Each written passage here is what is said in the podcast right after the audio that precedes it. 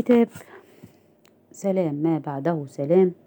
ولادة الشرق الأوسط للكاتب ديفيد فرومكين بيد أن الصهيونية كانت أبعد ما تكون عن كونها المسألة الرئيسية التي عالجها سايكس في بتروغراد. في شتاء عام 1916 كانت الخطوط العريضة للتسوية الشرق أوسطية موضع مناقشة وهو وجد له لدى وصوله أن القادة الروس مثلهم مثل المسؤولين البريطانيين في لندن. يدعون أن الوعود التي قدمت لفرنسا تجاوزت الحد. وردا على ذلك أوضح السفير الفرنسي موريس بايلولوغ لوزير الخارجية الروسي أن السبب الذي حدا بريطانيا لدفع فرنسا إلى التمادي في مطالبها تجاه الشرق هو توفير حاجز لبريطانيا يحميها من روسيا. وكان هذا صحيحا تمام الصحة ولكن وزارة الخارجية في لندن احتدت لفتح موقفها. فأغرقت بتروغراد ببيانات النفي الرسمية. ولكن مسؤولي الوزارة فيما بينهم وصفوا باليولوغ بأنه حقيقة إنسان فاسد.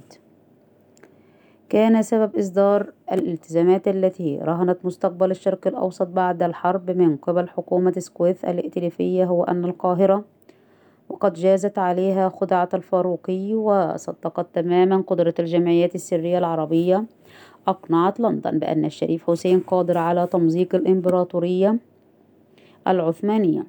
كان الأمر يستأهل دفع هذا الثمن كان على بريطانيا أن تنتظر بضعة أسابيع بعد توقيع اتفاقية سايكس بيكو. سازانوف لتعرف الجواب. الفصل الثالث عشر. انتصار تركيا على ضفاف دجلة بينما كان المكتب العربي في القاهرة ينتظر أملا حدوث الثورة العربية التي ستنهي الإمبراطورية العثمانية. وجد نفسه مدعوا لمساعدة الهند البريطانية على تصفية مشروع آخر مدمر وغبي في الحرب ضد تركيا. معركة مماثلة لمعركة غاليبولي أضيق نطاقا ولكنها أشد عارا لبريطانيا. نشبت عند ضفاف نهر دجلة في بلاد الرافدين. قبل شهر واحد من نشوب الحرب العثمانية في خريف عام 1914 كانت لندن.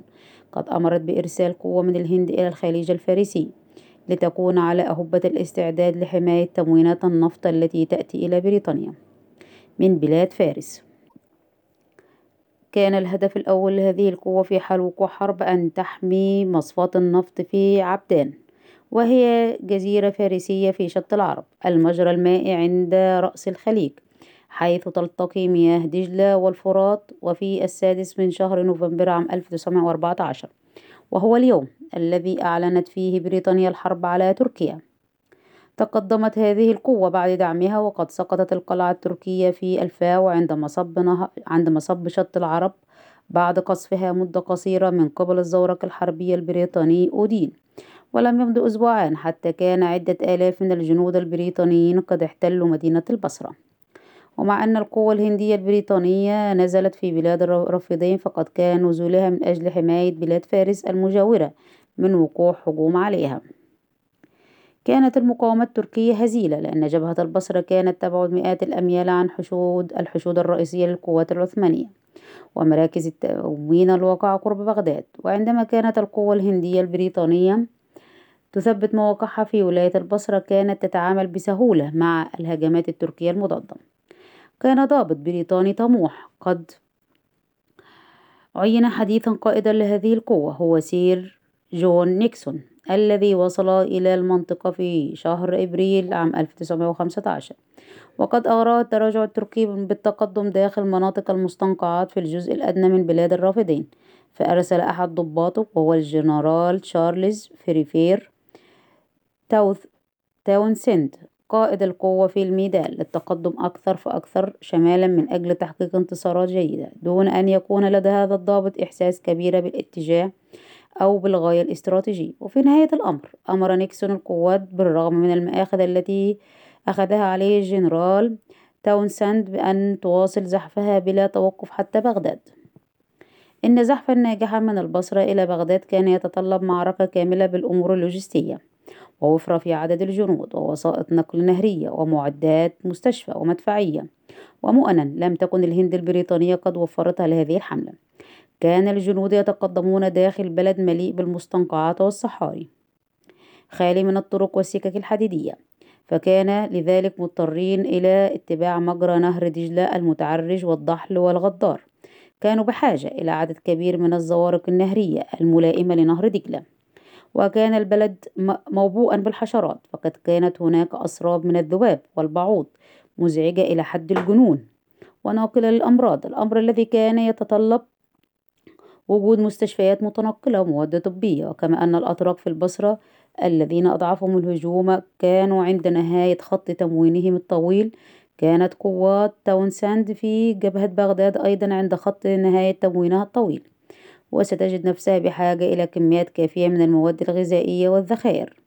كان يجب أن تحضرها معه. وبالرغم من افتقار قوات تاونساند إلى هذه الأمور الضرورية فإن تاونساند الذي تكاد موهبته للقيادة العسكرية تبلغ حد النبوغ كان على وشك أن يشق طريقه إلى النصر. ولكن انتصاره النهائي إذا صح أن نسميه كذلك في موقع كتيسفيون على بعد خمسة وعشرين ميلا جنوبا شرقي بغداد وعلى بعد مئات الأميال النهرية من قاعدة خط تمويني في البصرة كان كارثة إذ إنه فقد نصف قوته الصغيرة. وقد بدأ التقهقر ليلة خامس والعشرون من شهر نوفمبر. لقد علم تاونسند أن الفيلد مارشال كولمار فون ديرغولتز الذي كان يعتبره واحدا من أعظم الاستراتيجيين في عصره. قد تولى القيادة العامة للقوات العثمانية في بلاد الرافضين. وعلم أيضا أن ثلاثين ألفا جندي تركي كانوا على وشك دعم القوة المؤلفة من ثلاثة عشر ألف جندي التي قاومته في كتسفون بينما انخفض عدد القوة المقاتلة التي يقودها تاونسند إلى أربعة آلاف وخمسمائة. رجل يعانون من نقص في الذخائر والمواد الغذائية. اعتقد تاون سند ولسبب وجيه أن أقرب مكان آمن يستطيع التوقف فيه والصمود يقع على بعد 250 ميلا إلى الجنوب. على مجرى النهر ولكنه قرر وكان قرارا غير حكيم أن قواته المنهكة لا تستطيع أن تقطع هذه المسافة. وبعد أسبوع من التقهقر المضني مسافة تبلغ نحو 100 ميل تخللتها معارك مع مطارديهم الأتراك.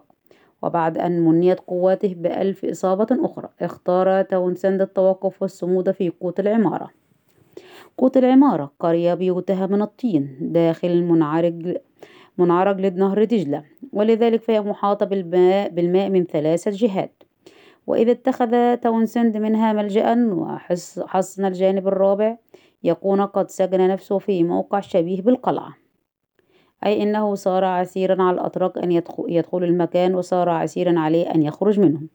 وكانت الجيوش العثمانية بقيادة فون ديرغولتز قد أبقت في كوت العمارة قوة تكفي لمنع أي خروج بريطاني. ثم تقدمت هذه القوة لتحصن نفسها في موقع إلى الجنوب لصد أي قوة قد ترسلها بريطانيا لإنقاذ القوة المحاصرة.